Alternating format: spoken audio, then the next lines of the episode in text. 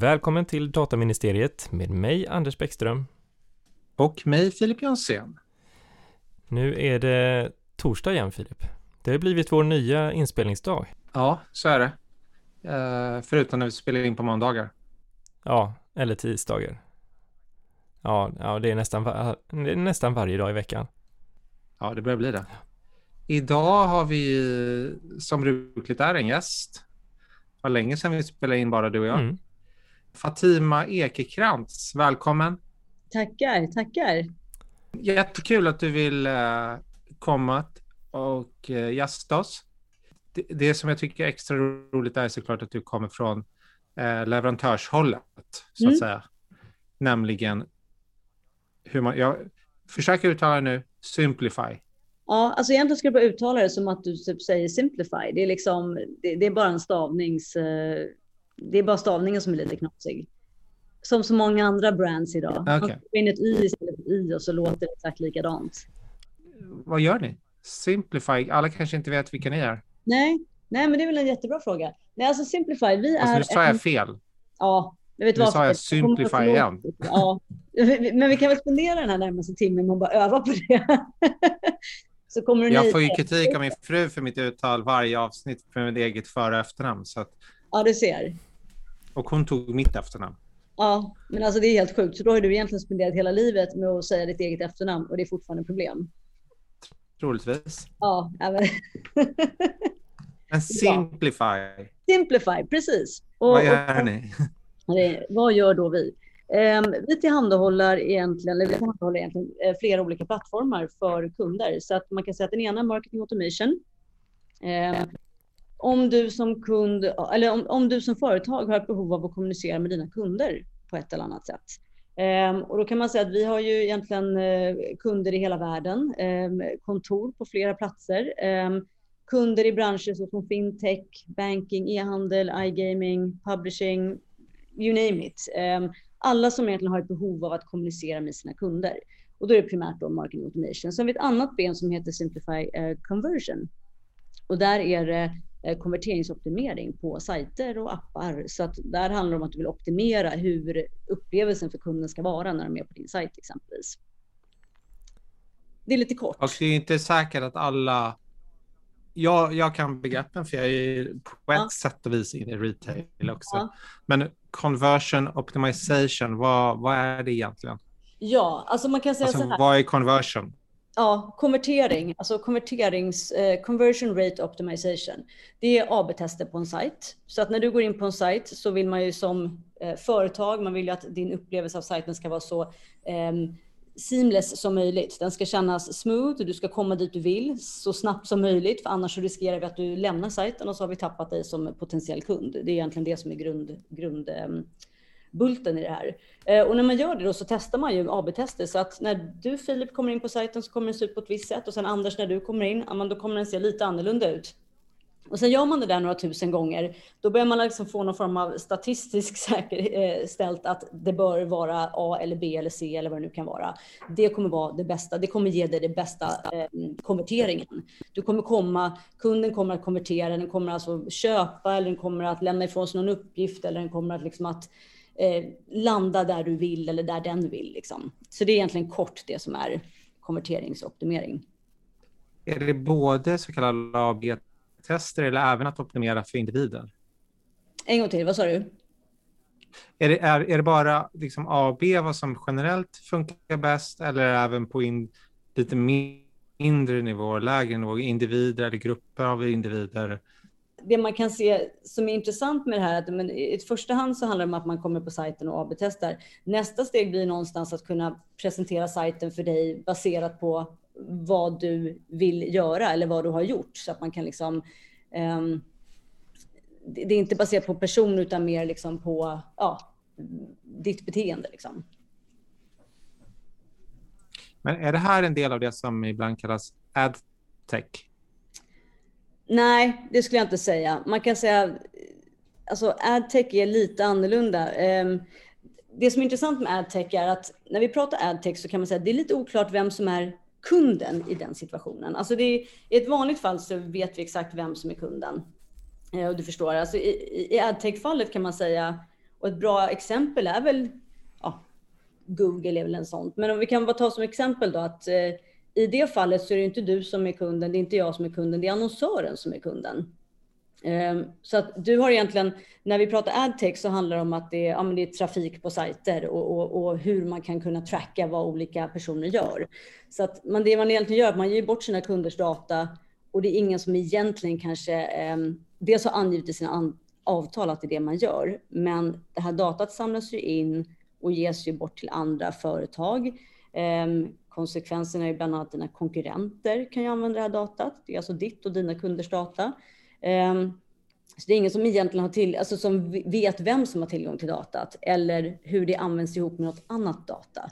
Och jag tror att anledningen till att adtech är en sån här grej som är uppe på, på tapeten är ju också att man det är intressant för att det är lite svårt. Jag tror anledningen till att det dyker upp är för att det är svårt att avgöra liksom vem som är kunden. Det är inte helt uppenbart vid en första, vid en första eh, anblick. Och då finns det här säg, jag vet inte om ni har hört det, men if you're not paying for the product, you are the product. Och det är ganska intressant, för jag tror att vi har en tendens att glömma bort att, alltså vi tror alltid att gratis är gott eller att, eh, ja, det låter ju bra liksom. Men eh, man kan bara som ett exempel då. Ehm, jag, jag laddade ner mitt eget Google-data. Jag vet inte om ni har gjort det någon gång, men jag testade faktiskt att göra det ehm, nu för ett tag sedan. Och och eh, det jag gjorde var att jag tog bort all min mail, jag tog bort allt jag hade på driven, allt liksom som jag i mitt huvud kunde tänka mig kunde liksom bulka upp och bli, och bli eh, volym. Um, och när jag hade gjort det så, så, fick jag, så fick jag ladda ner en fil. Den var ungefär 6 gigabyte data på den. Och den filen anger liksom ja, vilka wifi jag har passerat, var jag har varit, eh, vad jag har tittat på, vad jag har surfat på. Alltså den, den, den har allt liksom. Vissa saker kommer jag inte ens ihåg, eller det mesta kommer jag såklart inte ens ihåg att jag har gjort, vilket är ganska läskigt. Eh, och intressant är att jag menar, jag är ändå hur, hur, hur länge i våra digitala tracks, om vi bara tänker på hur gamla vi är, så kan man säga 20 år kanske, 25, någonting sånt. Um, men jag tänker våra barn kommer ju liksom ha det här från i stort sett dag ett, så, så finns, eller ja, dag ett, men ganska tidigt i sina liv kommer de ju finnas trackade. Um, och det här är någonting som man kanske aldrig riktigt tycker att man har godkänt. Uh, varför ska exempelvis Google veta att jag tittade på, på resor till men, destination A och B? Det räcker väl att SAS vet om att jag gjorde det, exempelvis. Ja, det kan ju kännas lite mer rimligt kanske. Ja alltså jag tror att så här, ju mer man börjar tänka på det så blir det ju faktiskt rätt uppenbart att, att det lagras väldigt mycket data. Jag menar 6 gig data om vad man kanske har gjort och varit och hur man har tagit sig till olika ställen det känns ju så här, det är väl lite konstigt att någon annan sitter på det datat liksom. Absolut. Jag försökte göra då... något liknande en gång, men jag tyckte inte det funkade något bra. Men jag, jag har stängt av ganska mycket och dessutom har jag bara tjänstetelefon. Ja. Så det är väl min arbetsgivare som får allt det där från Google.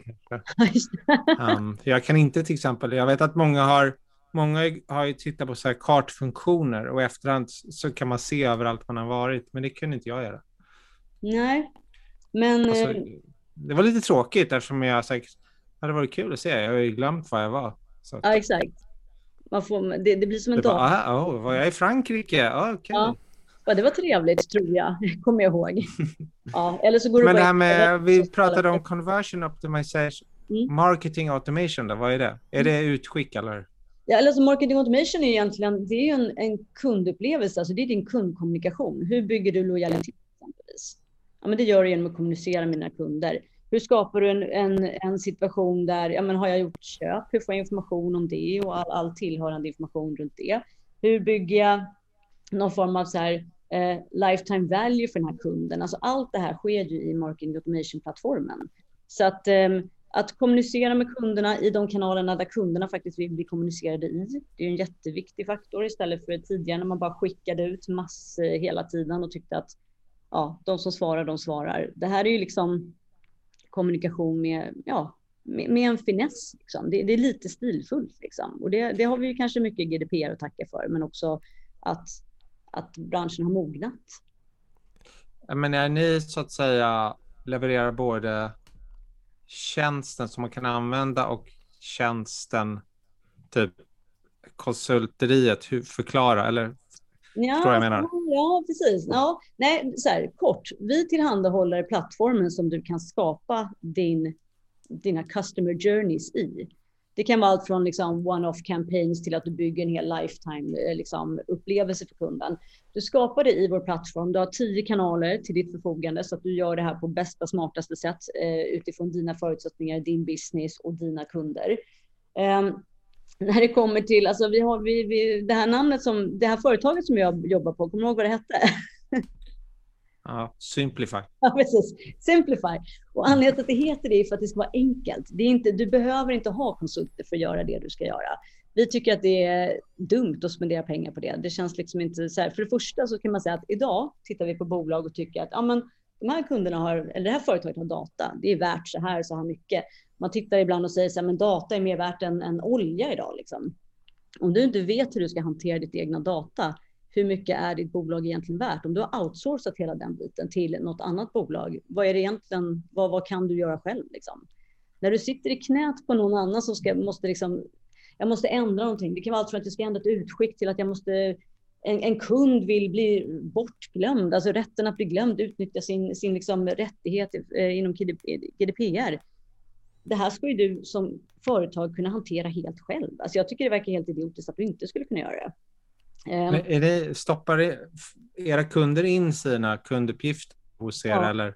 Ja, vi Okej. hanterar ju... Så det är inga API-calls bara fram och tillbaka mellan olika grejer? Alltså så här, idag finns det så många olika lösningar, eh, men alltså vi har ju, vi har ju databaserna för kunderna. Så da, kunderna, Mm. och det kan ju vara så här, du kan ju blanda massa olika data också idag. Det är inte så att du bara har en databas och trycker in allt, utan det kan vara att man anropar andra system för att kunna Mm. uppdatera med realtidsdata eller någon händelse som sker någon annanstans i systemet. Det kan vara att du, ehm, ja men ofta så är det ju liksom, vad ska man säga, flätade händelser. Det är ju inte bara det här liksom flata eh, datat där du heter Filip och du är så här gammal och har skostorlek, utan vad gjorde du nu? Vad hände sen? Vad är nästa steg? Vart är du i din, i, i, din kundupplevelse? Ehm, så det är en ganska komplex liksom, setup. Um, Det också- låter ju som det blir mycket personuppgifter. Ja, visst gör det. Det stämmer. det, det gör det. Och jag tror också Men det låter också som ni är biträde. Vi är absolut biträde. Ja, det är vi. Eh, och Så man då kan blir det ju naturligt för mig att fråga, alltså ni jobbar ju ändå inom, okej inte adtech, men i det här med marketing, e-skick, kundupplevelser, det är ändå, ibland, många tycker nog att det är lite så här, oh jag får så mycket mejl eller någonting. Eh, Mm. Hur reagerade, och, och så kom GDPR för några år sedan. Hur tänkte ni där liksom? Åh vad kul. Ja, alltså så här, jag- ja. Eh, du började ställa frågan om, om vi hanterar mycket data och svaret är ja. Och det är också anledningen till att vi tycker att det här är så oerhört viktigt. Att vi måste ju värna det som någonstans anförtros oss att lagra och hantera. Eh, så att när GDPR kom så var ju det någonting vi faktiskt var väldigt positivt inställda till. Ehm, vi har ju fördelen av att vi är en plattform med då x antal kanaler. Nu är de tio, men kanske då var de åtta. Ehm, vi har en databas så att eh, det blir ju en USP för oss att allt data är på ett ställe. För våra kunder så blir det väldigt, väldigt enkelt att hantera.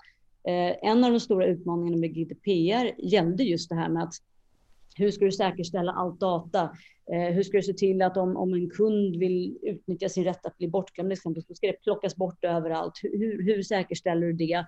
Vad är det för tids, eh, liksom, vad har du för tids, ehm, ehm ja, men hur, hur snabbt måste du liksom, eh, se till att hela, ditt, da- hela din databas är helt liksom, eh, uppdaterad efter att någon kund har begärt någon form av förändring eller sånt där.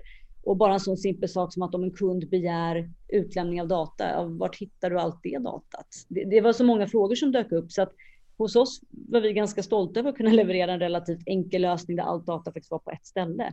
Ehm, men GDPR kom ju med så många andra fördelar också. Jag menar kunder som historiskt sett hade köpt adresser, skickat på, om man nu får uttrycka sig lite slarvigt, ja, men, så här, skit. Ja, men man skickade väldigt, väldigt mycket. Väldigt, alltså, man hade inte koll på leveransbarhet. Alltså, det är ju vissa sådana begrepp som när man är i vår bransch man liksom måste hålla koll på. Så att för oss blev det ju lättare att göra ett bra jobb när GDPR eh, trädde i kraft. Vi kunde ju liksom sätta ner foten, vi kunde ställa krav på ett helt annat sätt. Vi kunde välja kanske bort vissa kundsegment som vi inte tyckte riktigt gjorde det vi ville. Liksom. Så jag tror generellt så här för, för branschen, om vi nu pratar kommunikationsbranschen, så var det att många städade upp sig rätt rejält. Var det några som drog sig ur? Vet du? Eh, kunder menar du eller? Nej, jag menade på er sida, era konkurrenter. Var det, jag antar att alla kanske inte hade er inställning och en del kanske hade legacy-system som var svåra att anpassa. Var det... Nej, men jag tror i vår bransch är det så mycket uppköp, alltså det är så mycket acquisitions hela tiden, så att är du en lösning så blir det ju oftast så här, i slutändan är det många som hamnar i de amerikanska lösningarna och blir liksom en del av en större portfölj. Absolut kan de försvinna i det segmentet då, eller liksom bli en del av någonting annat. Um, så att egentligen, så här, alla har ju en överlevnadsinstinkt när det gäller sådana här saker. Så att jag menar, GDPR tycker jag ändå är så här, nu sitter vi här tre år senare och tycker att livet är ganska bra. Liksom. Det som är intressant är ju vad som hände förra sommaren med Schrems 2 och att det liksom, jag tror så här, GDPR hade fördelen av att det var så otroligt så här, mediedrev kring det. Man skrämde upp folk och det var 20 miljoner euro och det var 4 procent av global årsomsättning och allt vad det var liksom i straff. Eh, sen kom Schrems mitt i en högsommar, mitt i en pandemi, mitt i liksom inför ett amerikanskt presidentval och gled nästan obemärkt förbi. Ja, ja, ni i er roll hade absolut koll på det här och absolut var vi många. Men om man ska vara helt ärlig, när började man läsa om det här i liksom, ja, kanske inte i pressen, men när började man prata om det här ute bland företag? Alltså det var ju inte i somras, det var ju knappt i höstas. Jag skulle säga ja, att det... Man har väl fortfarande inte gjort det? Nej, jag skulle säga att det är väl kanske nu som man så här börjar, vissa kunder har liksom börjat snappa upp det här och vi pratar om det, informerar och helt plötsligt säger ja men gud, jaha vad bra att du rekommenderade att vi skulle titta på det här eller så jag tror Men det är intressant, ja, för det är en liten fråga generellt så här, hur GDPR kom för tre år sedan ungefär. Um, har ni sett kravställningar som har förändrats över tid från era kunder där de kanske för, läng för längre sedan inte frågade om dataskydd och privacy, men nu bara är ni GDPR compliant? Annars kommer vi gå till någon annan. Ja, ja, eller framförallt kan man säga att vi har ju liksom troligen att det här är också en, en, sak som jag kan tycka är rätt intressant att fundera över. Vi har ju kunder ja, runt om i hela världen. Om vi nu ska fokusera på Europa så kan man säga att våra kunder på kontinenten, Tyskland, Frankrike, delvis även UK, har ju ställt frågor eh, ja, tidigare och bra mycket mer än vad våra svenska kunder har gjort. Så att jag tror att det var lite därför vi blev ju liksom, vi förstod att det här var någonting vi var tvungna att se över. Dels för att vi jobbar väldigt nära ehm, eh, Pedersen, advokatbyrå som är specialister på det här. Men just att så här, våra tyska kunder tog det här på allra största allvar. Eh, det var verkligen så här, de kom och hade ganska konkreta frågor snabbt. Vissa branscher i Sverige har börjat få upp ögonen för det.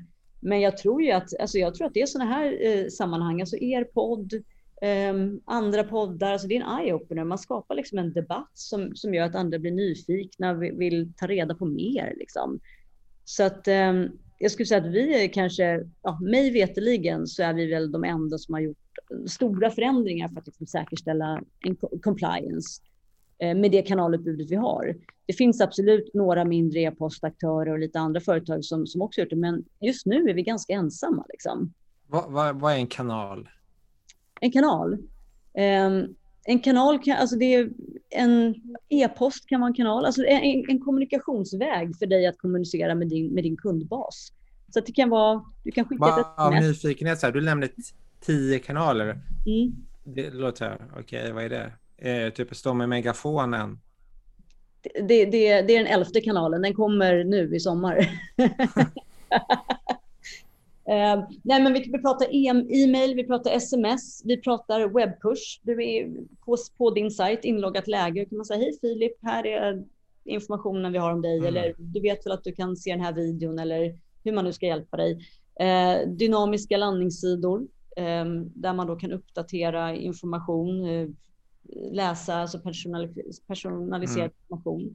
Print, vi är en av de få lösningar som faktiskt kan, kan erbjuda print eh, och även mäta print. Um, så att um, man kan se det som en, en, kund, uh, en kundcykel. Om du tänker att, att man inte längre når dig i den här klassiska e-postkanalen. Och då är det så här, då är du liksom en, en borttappad kund i slutändan. Om jag inte kan kommunicera med dig längre, ja, men då vet ju inte du om att jag finns till slut. Men om jag är så här, dörrknackning, gammal dammsugarförsäljare, är det också ja, en kanal? Alltså jag hör ju att det finns potential för vår plattform att växa jäkligt snabbt. Du har redan med två nya kanaler. ja, men du vet, det är så här, jag tänker innovativt hela tiden, nya ja. grejer. Man ska göra det oväntade. När ja, alla andra har gått ifrån dammsuga grejer och knacka dörr, då ska du knacka dörr. Ja, då ska vi knacka dörr. Men jag kan säga att det var faktiskt ganska roligt, för när vi eh, inkorporerade print i vår lösning för om det är tre år sedan, då kan jag säga, då kände vi att vi gick lite bakåt i tiden, för vi är ändå en digital lösning. Vi tycker liksom att vi är sådär, vet, cutting edge, gör skitcoola grejer och sen hade vi mycket bankkunder eh, och finans liksom, som kom och var så här, gud, kan ni, kan ni lösa det här med print? Vi skulle jättegärna vilja ha liksom, personaliserad print och vi tänkte så här, holy, ska vi ge oss in i någon mm-hmm. form av printvärld? Alltså, men, men vi gjorde det och, och nu efterhand kan man tycka att det är lite roligt, men det kändes väldigt bakåt att göra det kan jag säga. Det var inte men helt... Det som typ det mest lästa är de här lokaltidningarna man får i brevlådan. Typ alla som får den läser den. Ja. ja men det är typ, jag tror att så här, nio av tio hushåll läser lokaltidningen. Ja, ja men, och det roliga är att jag menar hur mycket man, man jämför med några år tillbaka så där, liksom, hur mycket post får du egentligen i din eh, brevlåda idag? Du får ju jättemycket, men du kollar i inboxen. Jag, menar, jag, jag kan ju vara borta från min inbox ett par timmar och helt plötsligt är det 200 mejl som, som egentligen inte ens är jobbrelaterade, men som ligger där som jag någonstans måste antingen delete eller bara liksom rätt scrolla igenom för att slippa se.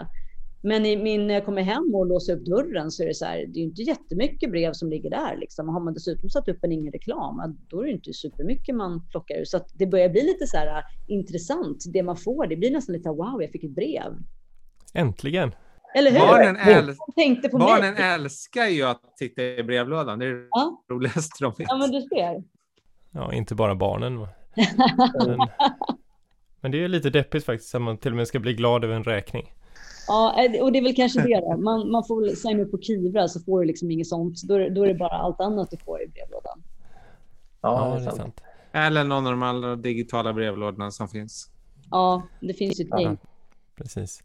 Men jag, jag, tänkte på en sak som du nämnde innan där med de här eh, skillnaderna som ni har sett mellan kontinenten och Sverige och så. Har du själv någon gissning vad det beror på? Alltså var, varför släpar de svenska företagen då? Jo, alltså jag skulle nog vilja påstå att det är väldigt mycket, alltså svenskar är nog rätt naiva. Skulle jag säga.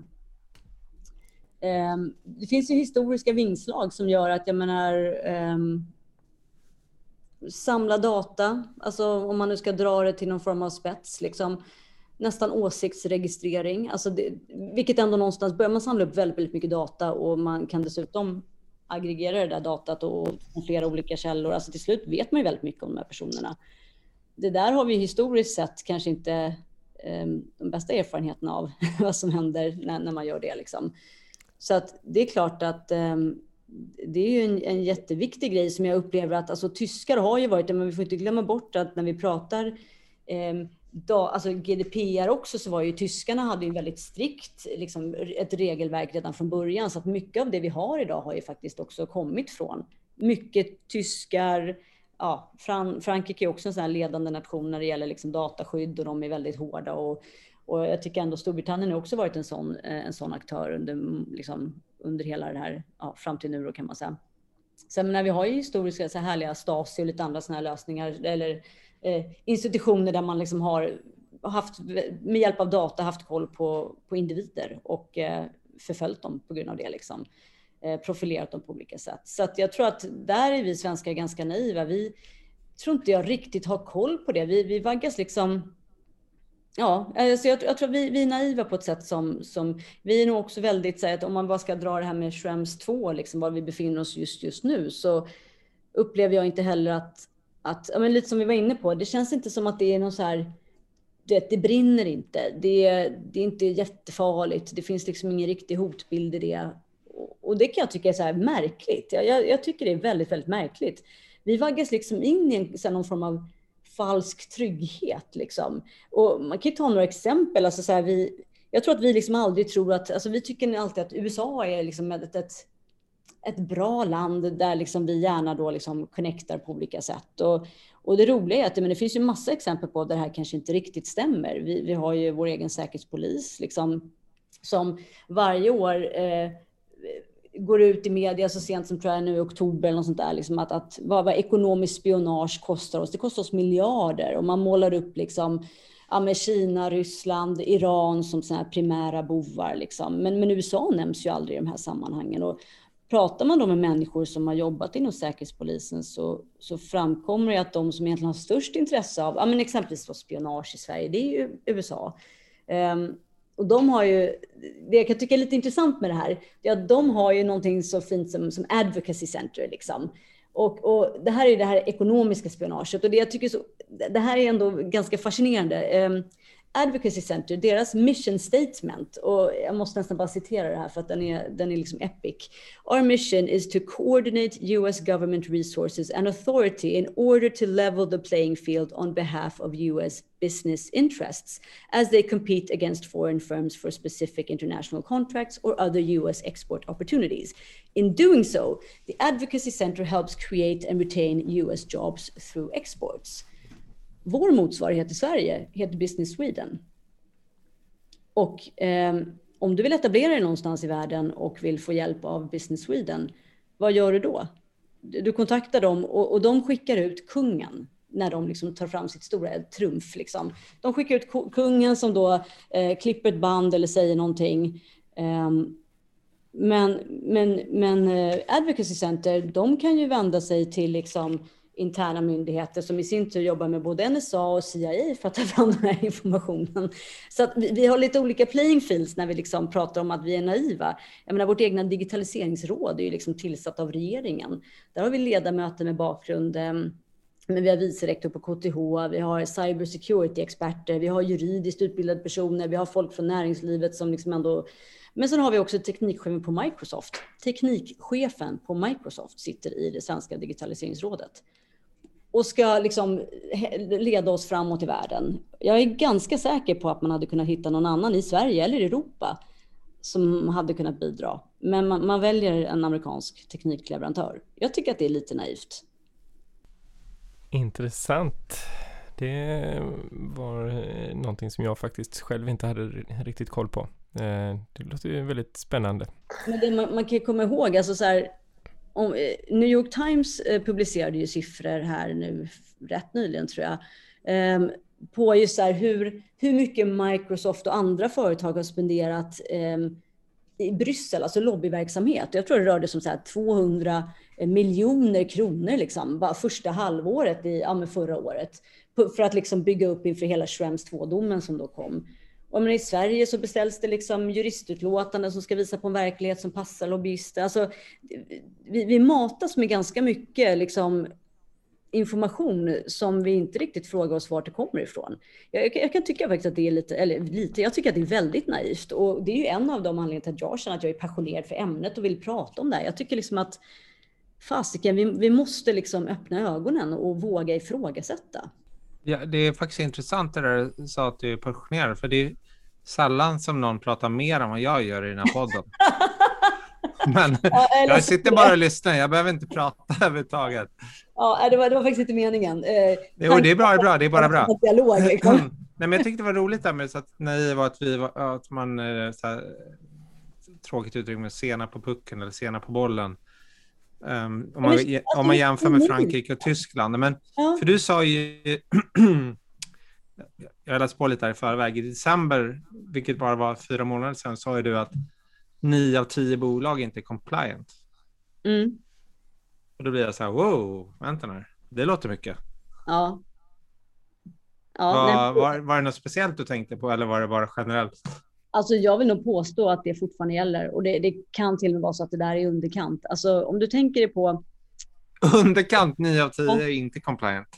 Nej, men om du tänker på Google Analytics, Salesforce, alltså andra amerikanska lösningar, så som alltså, eller om jag tänker på alla kunder nu som, som sitter med olika, alltså alla sitter med en tech stack och då har du sannolikt Google Analytics, du har många företag, väldigt många sitter med amerikanska lösningar, så som Salesforce.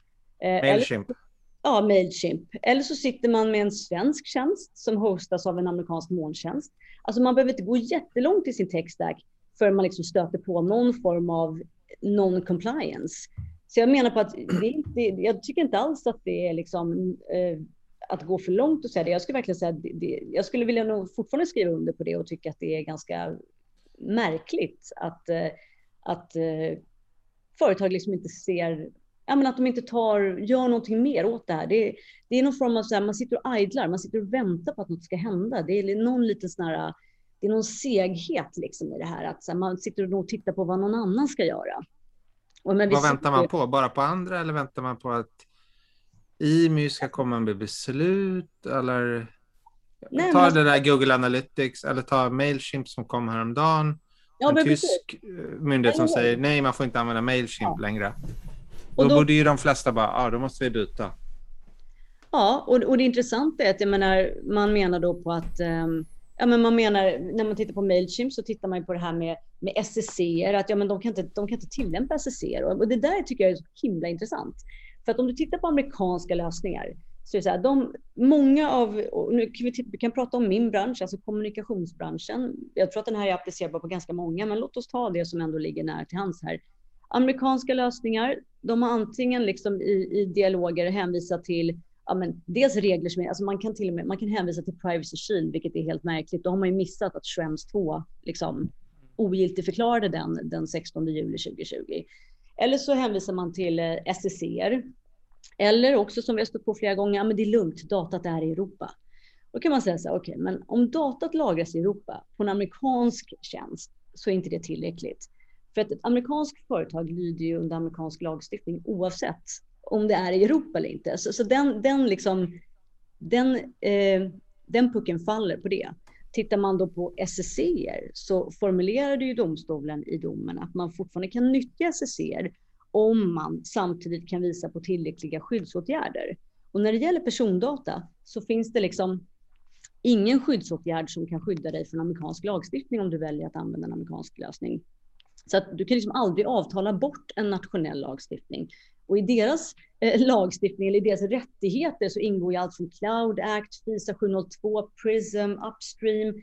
Det finns liksom ingen mekanism som är tillräckligt stark för att skydda dig från det. Och det där är ju så här, det är ju lika mycket de svenska, alltså man kan även titta på svenska, europeiska branschkollegor.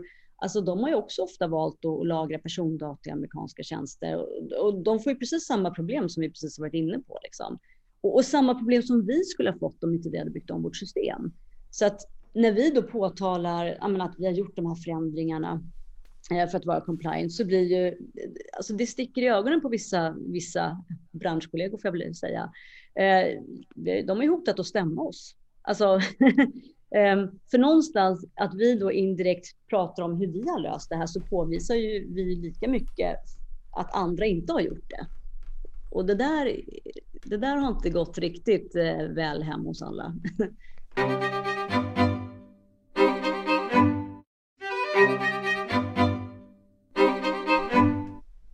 men då är min följdfråga, är det stor skillnad på er bransch och liknande branscher på inställningen till dataskyddsregler eller är det regelverk generellt? Alltså jag tror ju i, i vår bransch så är det så här, många av våra, alltså, om vi tittar så är det så här, många av våra branschkollegor, konkurrenter, är ju faktiskt amerikanskt ägda eller använder sig av. Så att det är klart, i det här fallet blir det ju så extremt, liksom, du, du tillhör en av två kategorier. Du är antingen liksom på rätt sida eller på fel sida. Och innan du då har antingen byggt om din lösning så att du kan flytta från fel sida till rätt sida. Så att det är klart, i våran blir det ju väldigt så här, det blir de här extrema vändningarna man kan säkert titta på andra branscher och konstatera att det finns liknande sättningar där. Liksom. Det, det skulle inte förvåna mig. Men jag, jag har observerat det i min egen bransch eftersom man är så, ja, man, man verkar ju i den så att man ser ju det här på ett helt annat sätt. Liksom. Eh, men det har varit väldigt intressant. Ett tag sedan så hade vi en, en eh, advokat från Storbritannien med som gäst. Han sa ju, eh, hade delvis kanske en annan inställning, sa att det att Schrems 2, att man bara ska följa det blint, det är lite det är naivt.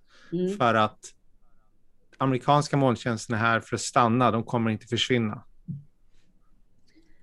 Är lösningen verkligen att sparka ut dem och börja bara köra on-premise eller i Sverige?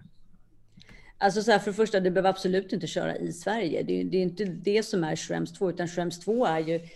Det som är intressant här är att jag skulle nästan vilja vända på det och säga så här, men, men om vi vänder på det och tänker så här, okej, okay, ha ditt data, om, om det här skulle vara, om vi inte pratar USA, om vi pratar Kina istället, skulle du känna dig bekväm att lägga allt ditt data, allt ditt persondata på en kinesisk server? Och veta Nej, och det är samma personer har sagt att USA är ändå våra allierade. Mer eller mindre. Varför är det så dåligt? Alltså...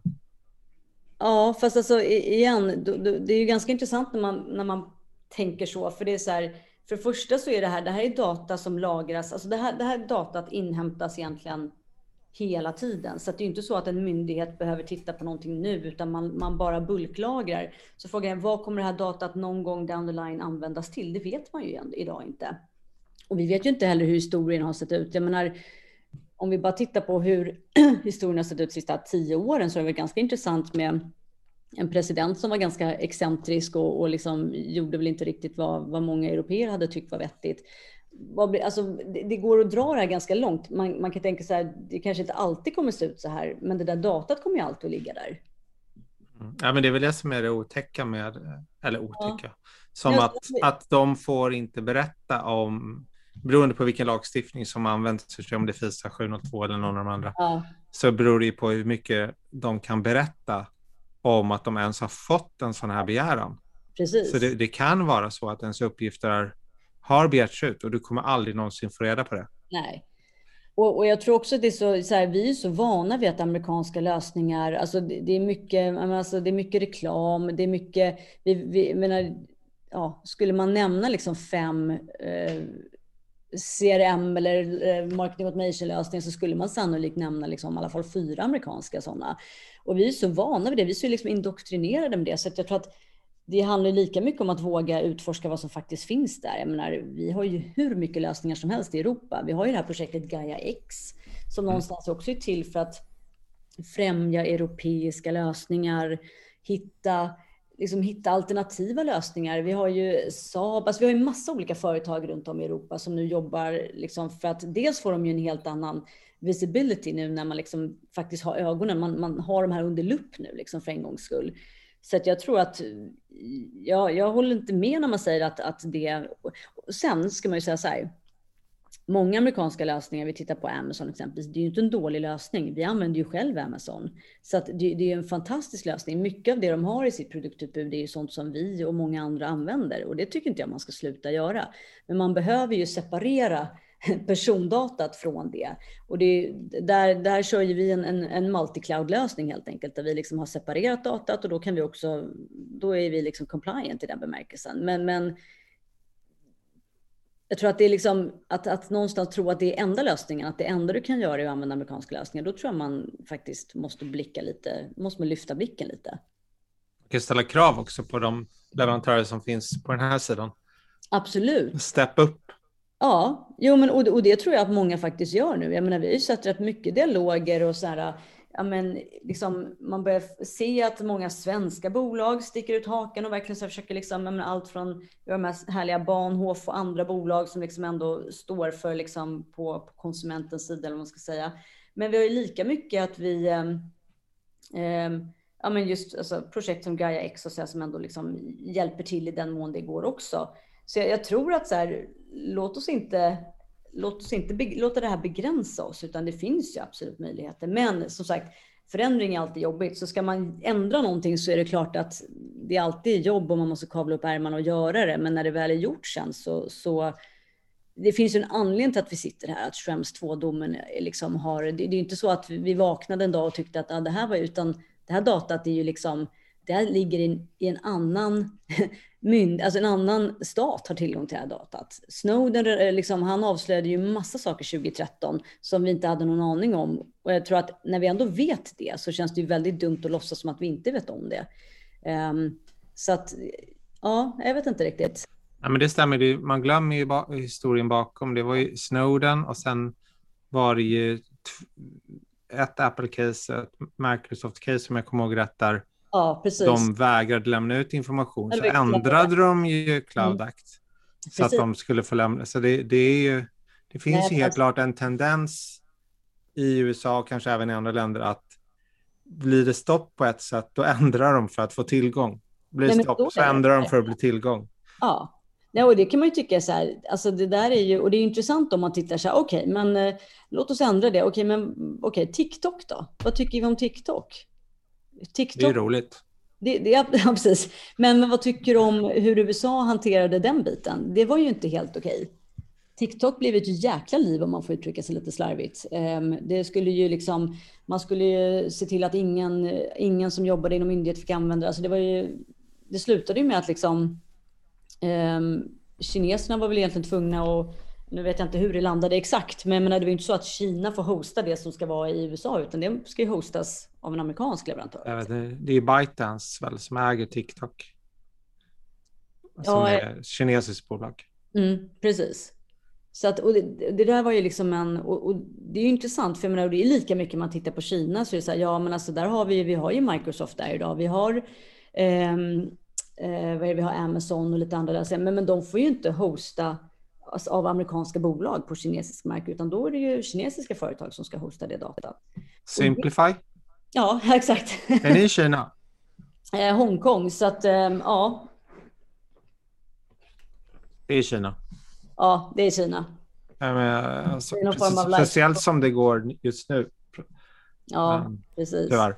Ja. Jag tänkte bara det här med, eh, du sa ju, pratar mycket om, om GDPR då, ja. och att det är mycket förvärv och så. När ni förvärvar eller liknande, mm.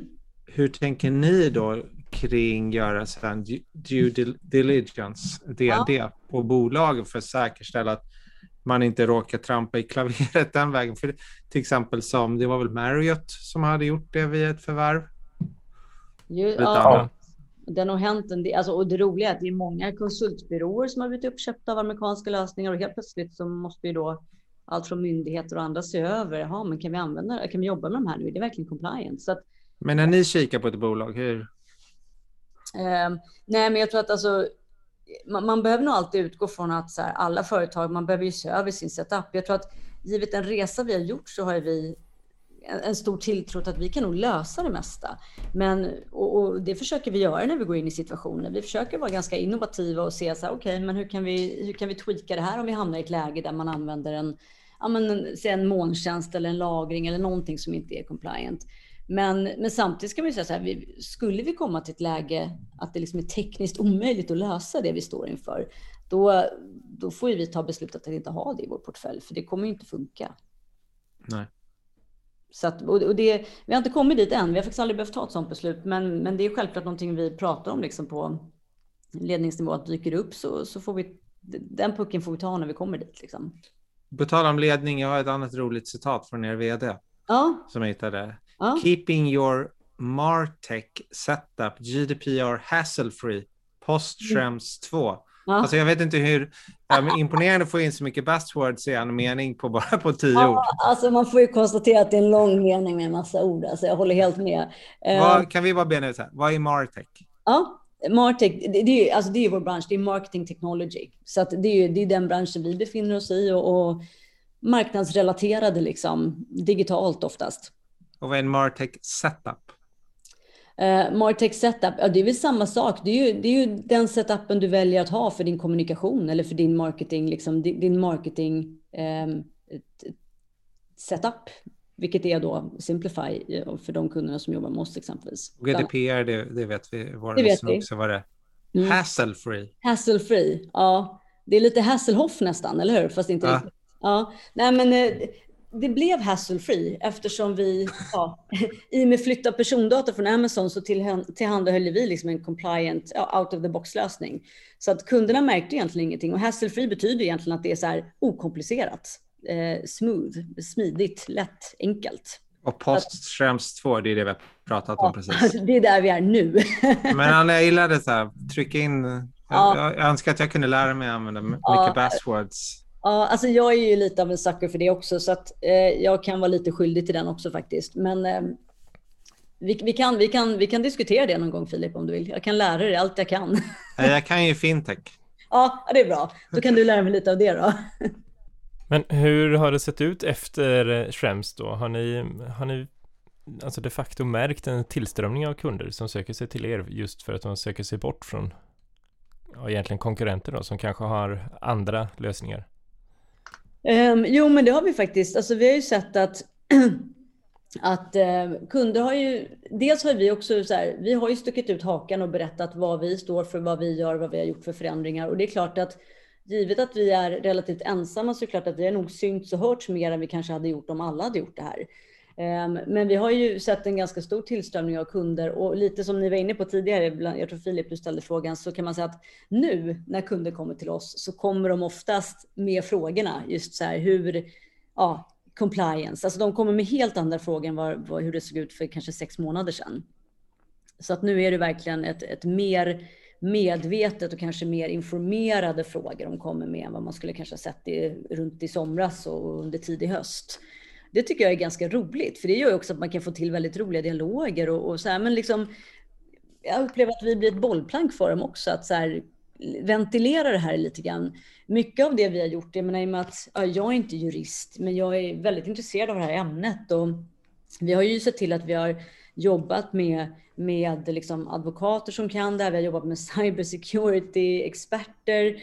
Eh, vi har ju liksom, bland annat kan jag rekommendera, eh, Karin Pedersen släppte en rapport eh, under hösten som jag tycker så förklarar hela Schrems-upplägget och konsekvenserna på ett otroligt så bra sätt som, som man nu får uttrycka sig, vanliga människor kan, ta, kan använda sig av. Jag, menar, jag själv är ju inte som juridisk bakgrund, men jag tycker att det var otroligt smidigt. Det var en modell som presenterades som på ett grafiskt sätt eh, beskriver liksom, ja, men vad du har för eh, risk, liksom, aptit och hur du ska tänka med det datat du har och, och liksom hur du ska tänka med leverantörsrisk och så där det kan jag tycka, så här, när du får de, eh, de modellerna och de verktygen så blir det också väldigt lätt för oss att så här, vi kan hänvisa kunderna vidare till liksom oberoende eh, rapporter så att de får läsa på där och verkligen ta en egen, ja, men ta ett informerat beslut. Det tycker jag känns bra. Mm. Den, rapport, den, rapporten var ju jättelång också. Ja, den är 100, 100 drygt sidor. Så att, ja, eh, jag orkar inte läsa så mycket. Nej, men, men det, finns, det, det, som är bra i den att den också den, den, eh, den går in lite grann på branschspecifika eh, situationer och kan liksom ändå bena ut lite grann hur man ska tänka om man befinner sig kanske i en sån här situation versus en annan. Men, men man behöver ju ändå liksom kanske ändå skumma igenom eh, åtminstone innehållsförteckningen för att hitta rätt sidor. På tal om bransch, är ni i det här Svedma? Ja. För att för det där har inte riktigt i GDPR står det mycket om så här branschregler, man ska kunna hitta egna. Och det, mm. det tycker jag är jättebra, men det har inte riktigt flugit. Det, det, finns ett par stycken som har kommit ut. Det finns för, på rekryteringsbranschen tror jag, och så, inom ytterligare något. Men är inte, hur, pågår något arbete eller är ni med i något arbete? Alltså jag personligen är inte med i det arbetet, men vi, gjorde, vi hade ju faktiskt ett eh, webbinar med Svedma för en och en halv vecka sedan Ehm, där eh, en av de frågorna som vi diskuterade med, med chefsjuristen då var ju mycket det här ja, men, vad ska man göra? Hur ska man tänka? Alltså, för jag tror det är mycket så här, det är många frågor som dyker upp. Det finns ju en, en, liksom en det börjar dyka upp en, en, en, nyfikenhet kring det här. Och jag tror att ju mer folk, ja, men lite som jag var inne på, ju mer poddar och LinkedIn och debattörer och så, som dyker upp så blir det också ganska intressant att ta reda på mer. Men ehm, men eh, man pratar om de här codes of conduct och så där så är det klart att de är liksom till för att man ska ja, skapa en enkelhet om man tänker i en branschorganisation, eh, liksom, att man kanske kan ha, man tänker att man har eh, ja, men vissa eh, villkor eller någonting, att man liksom kan skapa sådana som, som gäller för en hel bransch. Det kan göra det enklare liksom. Så det kan absolut vara en fördel, men jag, jag, kan inte svara på huruvida Swedma liksom är där nu. Jag tror att de ser över det. Jag skulle bli förvånad om inte alla just nu kanske försöker ändå se över var de är någonstans. För en annan aspekt, dels ska jag säga så här, det finns faktiskt folk som jobbar med dataskydd på heltid till och med. Så kul är det. Jag har hört talas om dem. på sådana nu eller? Eh, men sen, för det som är en annan aspekt som har ju seglat upp, det började kanske för två år sedan, det är också konkurrens och dataskydd. Just, och det kan ju också sådana här uh, branschregler komma för att man, man ska liksom tävla på lika villkor. Just det. Det tycker jag är intressant. Det, det är också en aspekt man inte får glömma bort, även i den här Amerikadiskussionen. Att, Just det. Um, det,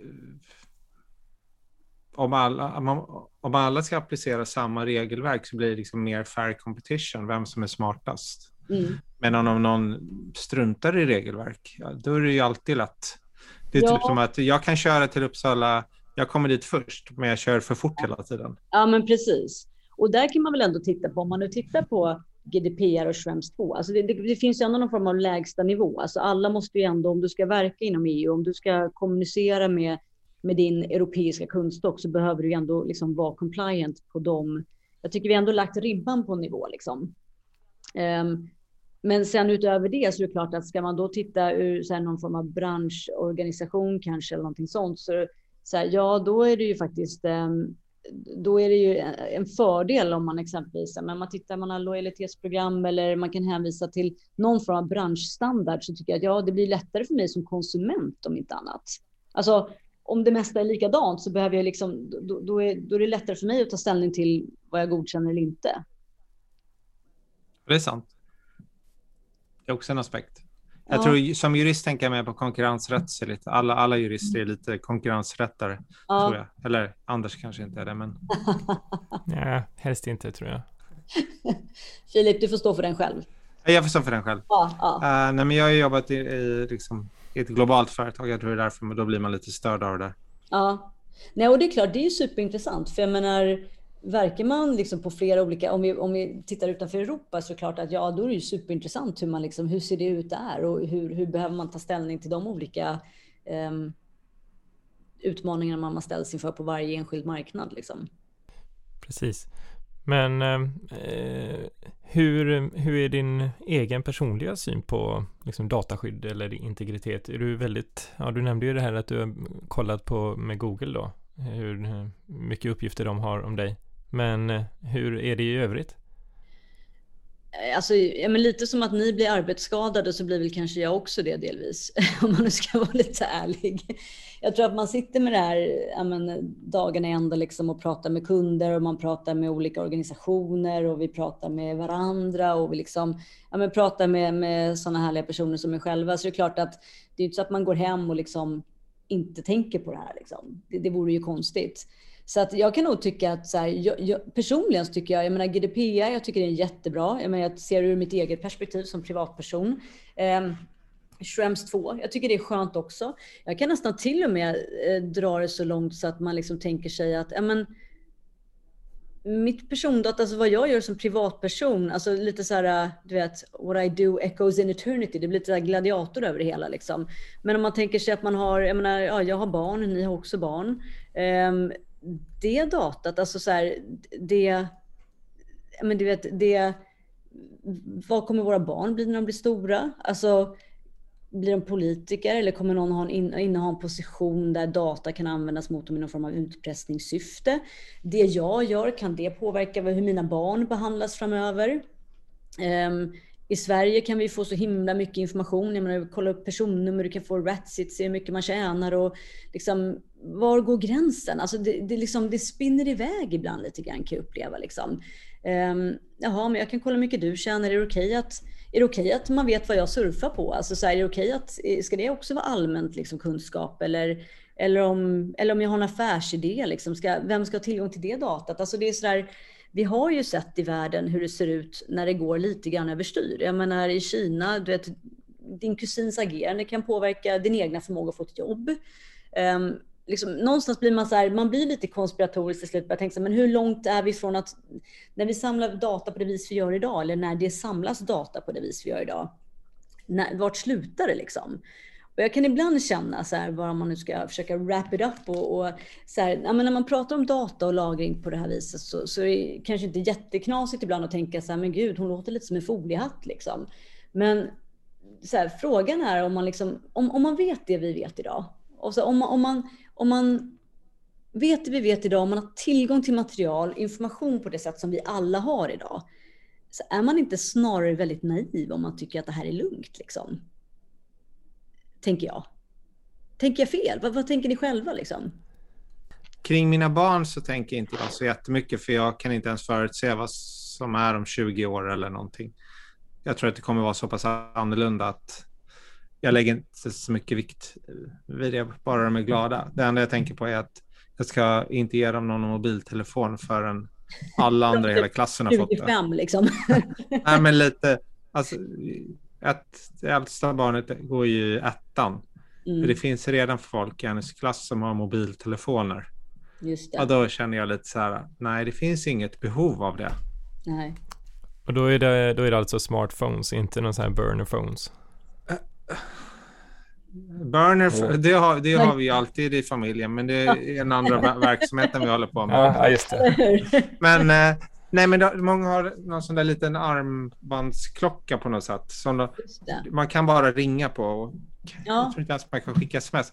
Men även det känner jag men vänta nu, jag gick i skolan. Ja. Jag fick min telefon när jag var vuxen. Jag överlevde hela tiden. Ja. Har, har ni sett den här filmen The Social Dilemma?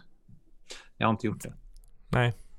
Men alltså, gör det. För att, och, och så här, framförallt kanske också låta eh, ens barn, kanske inte de är för små, men jag vet att jag har flera kollegor som liksom har satt sina unga ner framför tvn och bara det här tittar du på. Sen kan du fundera på hur du beter dig på TikTok och hur du beter dig på Facebook om de nu har det. Det är knappt så att ungdomarna idag har det, men Instagram liksom för att liksom, vi bygger ju upp, alltså det här det är så oerhört intressant liksom. Jag tycker nog den här demokrativinkeln tycker jag kanske är en av de absolut intressantaste. Ja.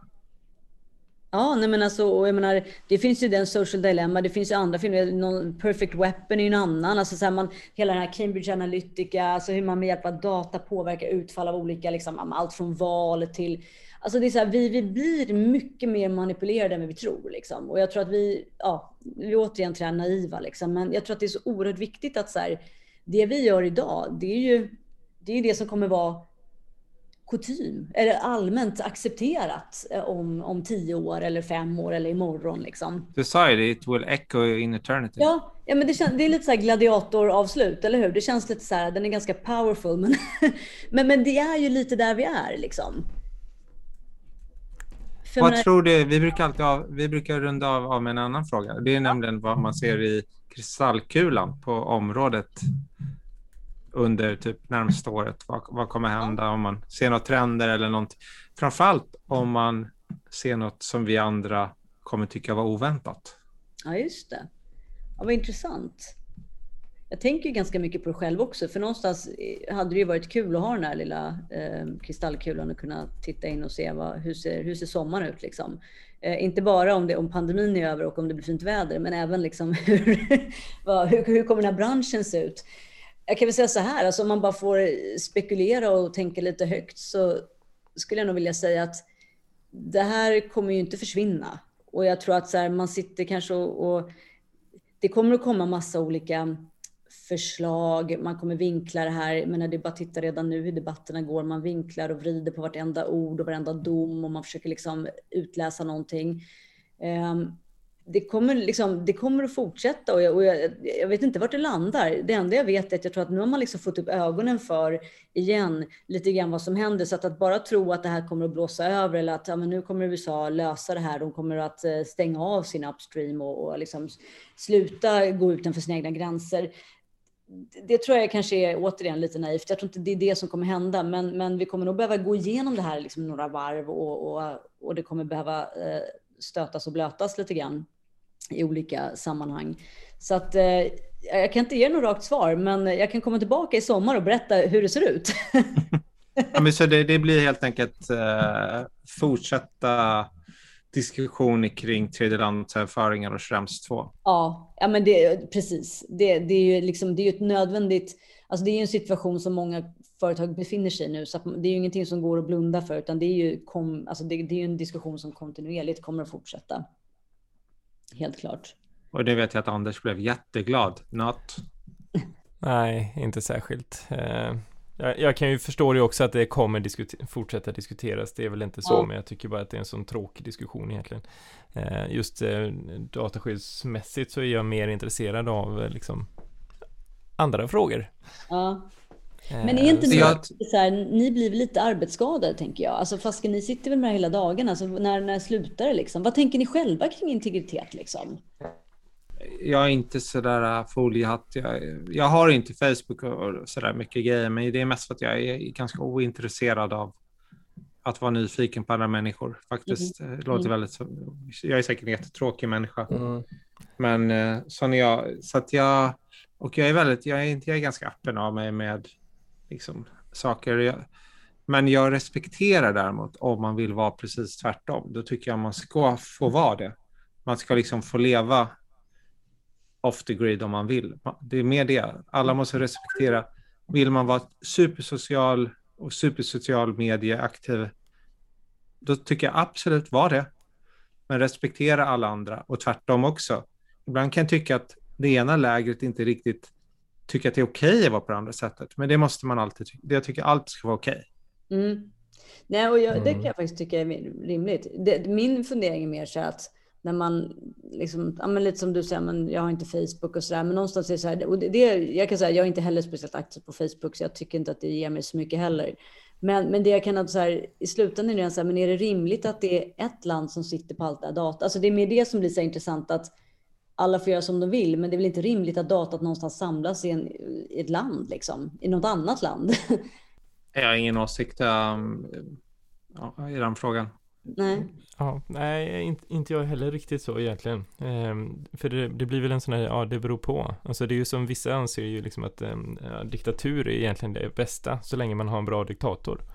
Ja, ehm, alltså att då man, blir man väldigt handlingskraftig och man kan ju fatta beslut som eh, kommer alla människor till gagn kanske. Men så fort du har någon dålig en så blir det ju precis tvärtom. Jag tror det, det var en, en, en arist, ar, aristokrati där ett fåtal upplysta människor fattar beslut i befolkningens bästa. Mm. Ja, något sånt. Um, men uh, nej, men så jag kan väl säga för min egen del personligen så, så jag har Facebook-konto, Instagram-konto och uh, LinkedIn såklart. Uh, och ehm, ja, eh, nej, verkligen inte. Men nej, nej, inte det heller. Men Facebook har jag mest för att använda olika köp och säljforum egentligen. Eh, det andra hade jag kunnat varit, varit utan tror jag. Där. Har du, eh, vad heter den, Mello-appen? Mm, in, nej, jag har haft den några gånger och tagit bort den däremellan. Eh, men inte nu sista gången faktiskt. Den har jag. Men jag måste ändå säga, jag blir, så här, jag blir faktiskt lite fascinerad över att, att, att, att ni tänker så. Att ni, att, så här, det är lite intressant faktiskt. Att vi tänker hur? Nej, men alltså att, så här, men att det är lite... Att det, att det inte är någonting ni tar någon ställning till. Och så. Det är faktiskt en ganska intressant ståndpunkt, tänker jag, när ni ändå är liksom... Ni är så, så här, juridiskt pålästa i det här, tänker jag också. Ni, ni vet ju mer än vad många andra vet. Liksom. Jag tror att det är därför man, man, man har blivit lite så här fatig som du brukar heta, GDPR-fatig. Man är, man är väldigt duktig på området och man kan liksom men är det liksom samtidigt att så bara... Det som är, alltså att ni bara känner att det är så här, är det, liksom, är det så stort så att det inte går att liksom ta i? Eller, eller vad är det som...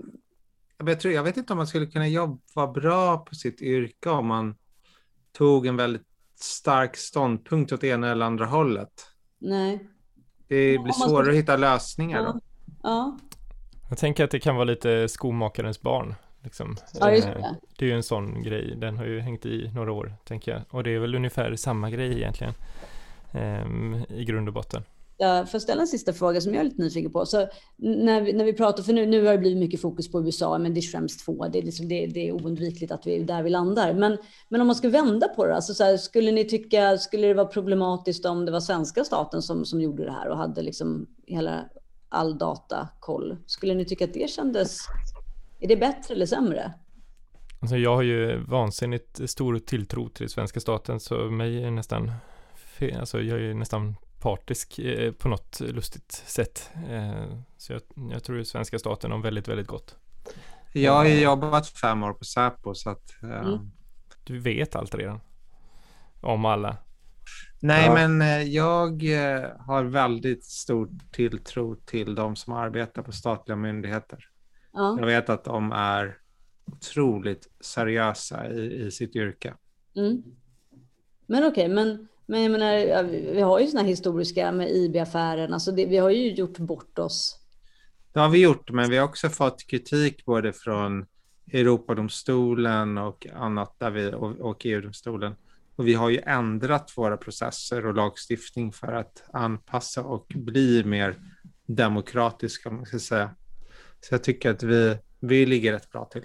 Mm. Nej, för jag, jag, jag, jag kan ju säga, jag menar, det roliga, jag tänker också på det här att jag menar, Sverige känner jag också stor till. Alltså man, man, är ju ja, man är svensk och man tänker att ja, men det här, här händer inte de här sakerna. Liksom.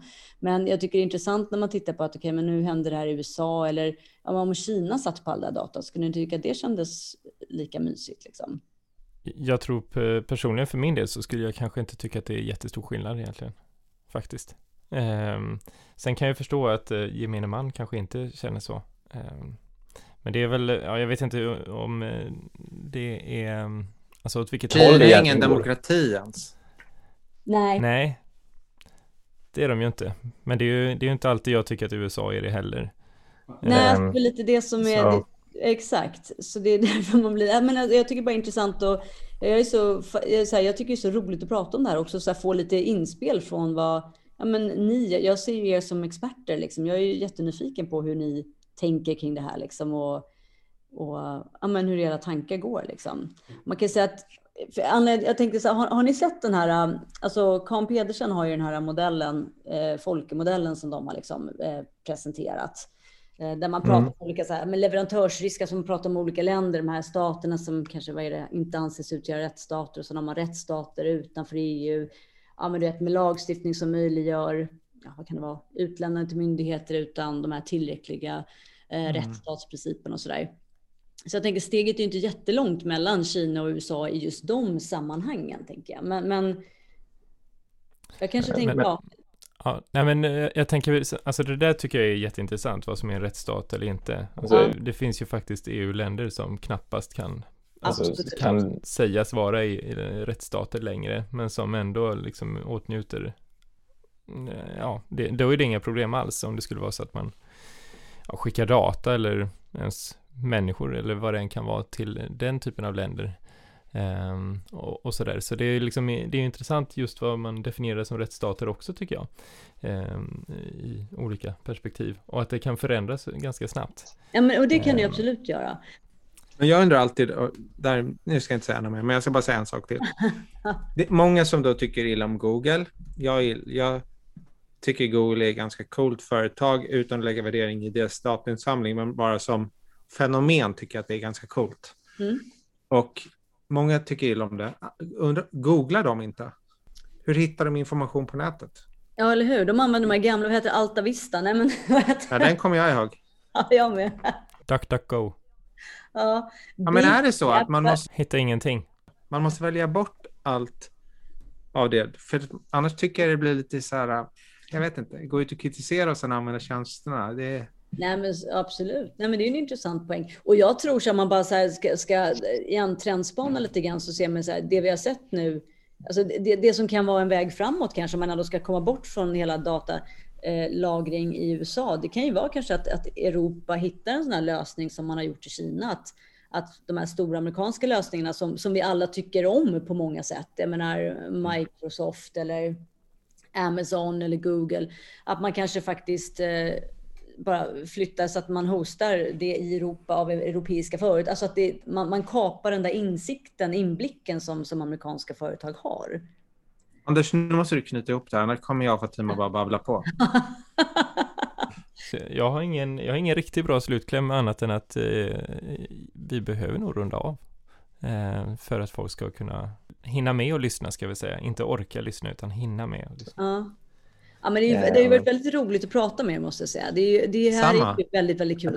Man, man vill ju helst inte sluta, vilket såklart, eh, du vet, det blir en utmaning till slut. Men eh, det har varit väldigt, väldigt skoj att få vara med och få eh, tänka högt mer. Men som jag nämnde, det finns ett yrke som är att man jobbar med det här på heltid. Ja. Lägg ner vad du än gör om dagarna. Fokusera bara fullt på eh, dataskydd. Ja, du tycker det? Ja. Ja, ja men det var, alltså jag får nog ta det lite som en komplimang faktiskt. Det ska du göra. Ja, Gör det. Ja, men vi får väl vi får, vi får, vi får prata mer igen tycker jag, för det här var ju skoj. Absolut. Som inte sluta. Nu måste du säga din slutfras, Anders. Ja, men eh, först och främst tack så jättemycket Fatima för att du ville vara med oss i Dataministeriet. Tack för att jag fick vara med.